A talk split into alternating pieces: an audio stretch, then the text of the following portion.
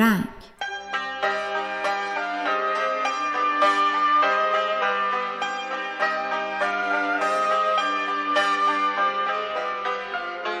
با سلام. در داستانی که برای برنامه امروز پیرنگ در نظر گرفتیم نویسنده قدم و قلمش رو از دایره بازگوی تحول یک فرد یا یک رابطه بیرون می‌ذاره. تا اثرش رو وقف موضوعی کنه با مقیاسی به مراتب بزرگتر از یک فرد. در حقیقت این بار اثر به تشریح دگرگونی یک شهر رو رنگ باختن شیوه ای از زندگی می‌پردازه. به زعم نویسنده گرچه اون شهر کوچیک و اون شیوه زندگی به خوبی ارزش حفظ شدن رو داشتن اما در زمان شکلگیری حوادث چنین چیزی ممکن نبوده. داستان شهر کوچک ما از مجموعه پسرک بومی یکی از آثار پرخواننده احمد محموده که کم و بیش حال و هوایی از رمان‌های او را هم به خواننده منتقل می‌کنه. احمد محمود عمده محبوبیتش رو نزد کتابخونهای فارسی زبان مدیون رمان‌های واقع گرایانه و اجتماعیش هست. با هم به قسمتی از داستان شهر کوچک ما گوش می‌کنیم.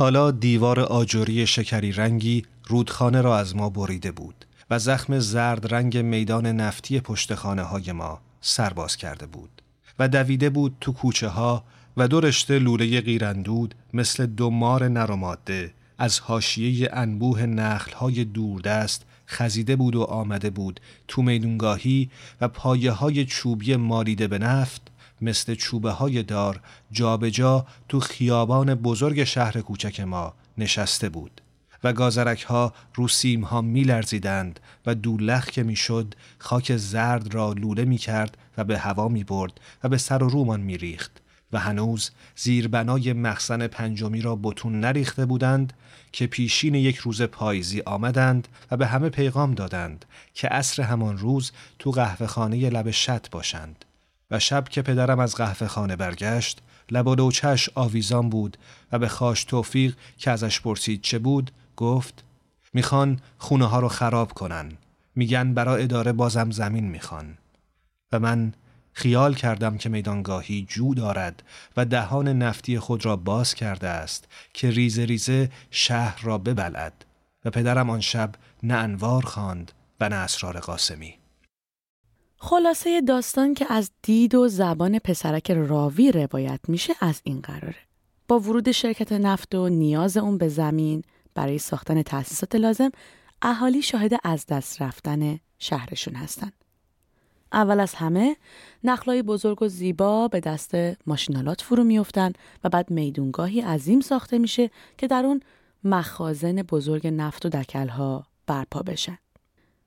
در نتیجه افرادی نظیر آفاق و شیخ شعیب دو نفر از شخصیت های ذکر شده در داستان که گویی از راه قاچاق کالا امرار معاش می‌کردن مسیر امنشون رو از دست میدن. در قدم بعد دولت دستور به تخلیه خونه ها میده. اهالی که کاسه صبرشون لبریز شده تصمیم می‌گیرن پشت به پشت هم بدن و در برابر تخلیه اجباری مقاومت کنن. اما جلسه شبانه مردان محل لو میره و با صدای تیراندازی اونها دستگیر میشن. صبح روز بعد خبر می‌رسه که آفاق پشت نخلستون قدیمی به ضرب گلوله ژاندارم ها کشته شده. مقاومت مردم در هم میشکن و اهالی شروع به ترک محله می‌کنن. در پایان پسرک در حالی که باری سنگین رو به دوش می‌کشه شاهد ویرونی خونه هاشون به وسیله بلوزر است.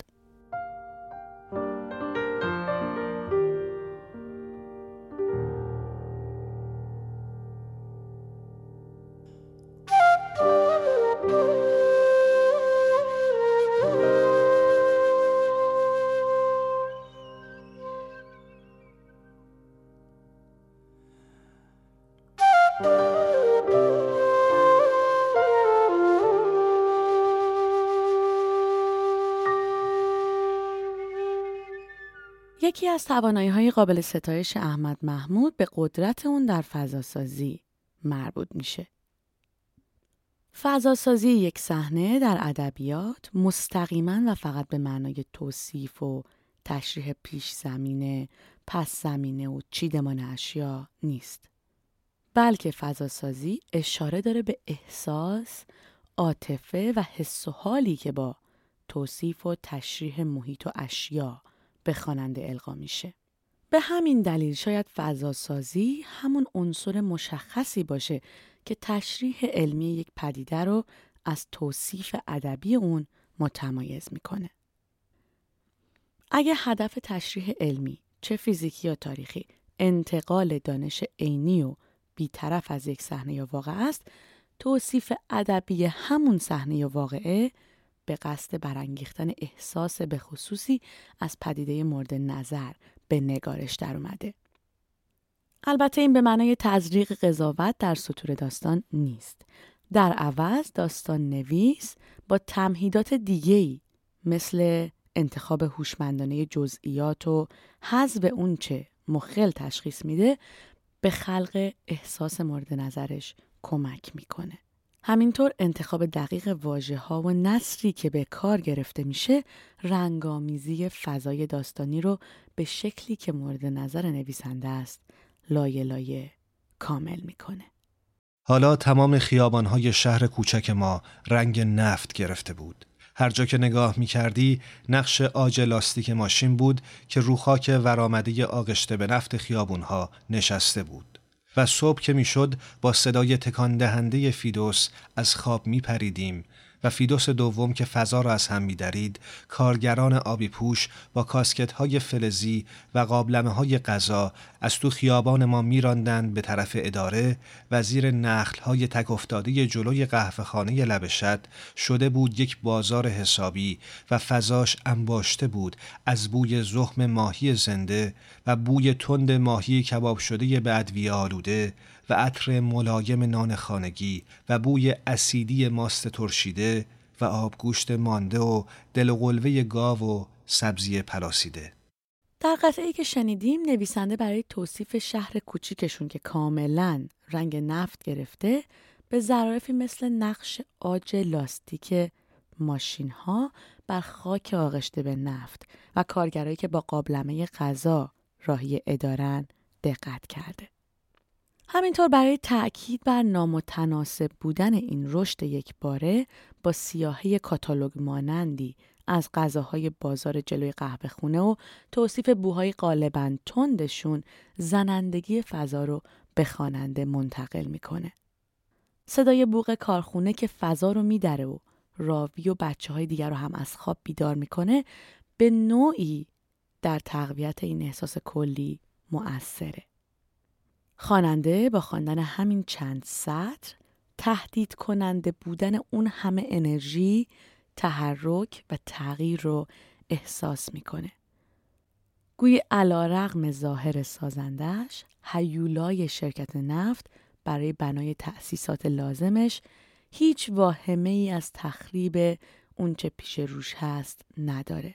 دیگه حتی بچه های محل هم که حالا هر بار با صدای تکون دهنده فیدوس از خواب میپرن آرامش گذشته رو نخواهند داشت.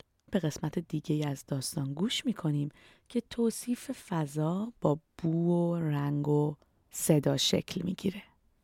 آفاق زانو به بغل بود و گوشش به شوهرش بود و پدرم قوز کرده بود رو کتاب انوار و صدای شیخ شعیب بود که الماس تیره شب را خط کشید.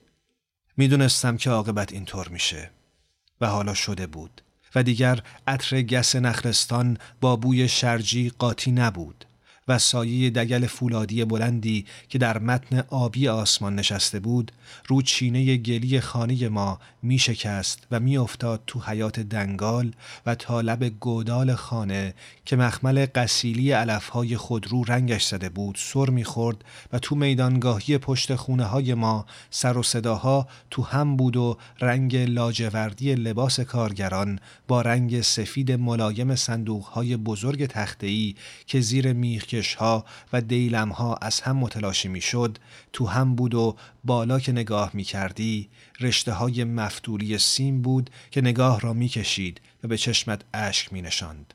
انگار که میل سرد سرمه به چشمت نشسته باشد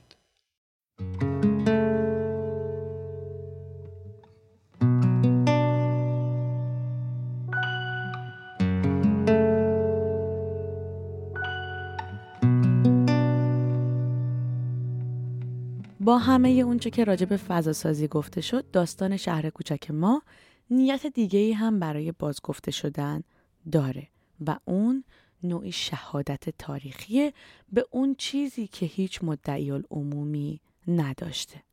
بعد از اینکه به اهالی محل حکم میشه که باید خونه هاشون رو تخلیه کنن، اونها چندان قادر به سازماندهی تلاششون برای دادخواهی نیستن. اعتراض یکی از اهالی که به خشونت متوسل شده با خشونت بیشتری پاسخ داده شده و حالا همه متوجه شدند که بدون پشتیبانی یکدیگه هر اسیان فردی محکوم به فناست. مردان محله دور هم جمع میشن تا اقداماتشون رو هماهنگ کنن. به موازات این ماجرا، ماجرای آفاق و فعالیت اقتصادی او هم در پس زمینه قصه مطرحه. قاچاق کالا و تاقه های پارچه در سایه نخلستون انبوه آسونتر و شدنی تر بوده و حالا با از بین رفتن این نخلستان ها برای ساختن میدانگاه نیروی امنیتی برای متوقف کردن قاچاقچی ها تر شده. احمد محمود با کنار هم قرار دادن این دو شکل از شیوه معاش به نوعی به مظلومیت افرادی مثل آفاق شهادت میدن. در داستان اون گناهکار واقعی شرکت نفت و کسانی هستند که سود اون رو با خودشون می‌برن. عمل اونها به مراتب از خلاف جزئی قاچاق چند تا تاق پارچه بیشتر قابل سرزنش و محکوم کردنه. غم انگیزی ماجرا اما در اینه که برای متوقف کردن قاچاقچی پارچه یا دستگیر کردن افراد معترض قوانین سفت و سختی وجود داره و نیرویی که اون رو اعمال می‌کنه. اما برای محکوم کردن کسانی که زندگی یک شهر کوچیک رو به قصد منافع خودشون زیر رو می‌کنن به چه دادگاهی باید پناه برد؟ زانوهام را به زمین زدم. دستها را ستون کردم و سرم را از کبوترخانه کشیدم بیرون که ببینم کجا نشستند. تو ایوان بودند. بانو نبود. به گمانم مادرم فرستاده بودش که به یدالله و فتح الله خبر بدهد. انگار مادرم حرف می‌زد. لبهاش که تکان می‌خورد. قررش دستگاه مخدود کننده صداش را خفه می‌کرد. خزیدم تو کبوترخانه و این بار با ماده دم سفید ور رفتم و هنوز سرگرم کبوترها بودم که ناگهان جیغ مادرم فضا را شکافت و بعد جیغ زنها بود که با هم قاطی شد.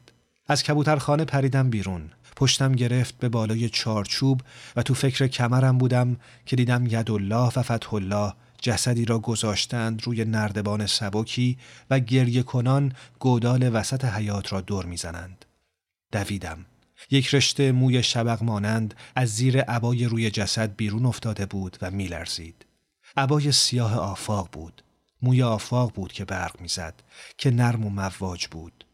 نردبان را گذاشتن تو ایوان مادرم به سینهش کوفت. بعد زنها بودند و بچه ها بودند که از در خانه ما هجوم آوردند تو و تا به جنبم که از ترس بچه ها در کبوترخانه را ببندم خانه ما پر شده بود. آدم و زنها نشسته بودند دور جسد آفاق و به سر و سینه میکوفتند. و به راستی برای محاکمه افراد و قوانینی که زندگی یک شهر کوچیک رو زیر چرخهای سنگین اما بیرحم پیشرفت در هم میکوبن به چه دادگاه و محکمه باید پناه برد؟ حد زدن این که پاسخ احمد محمود به این سوال چه می‌تونسته باشه چندان دشوار نیست. حداقلش این بوده که او از داستانش به عنوان شاهدی تاریخی استفاده کرده تا یاد و خاطره آفاق و شهر کوچیکشون رو زنده نگه داره. تا آن و داستانی دیگه بدرود.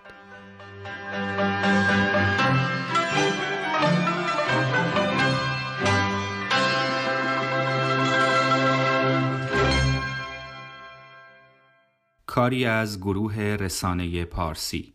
این برنامه را می توانید همکنون از توییتر، اینستاگرام، کانال تلگرام یا صفحه فیسبوک ما Persian Media Production دنبال کنید.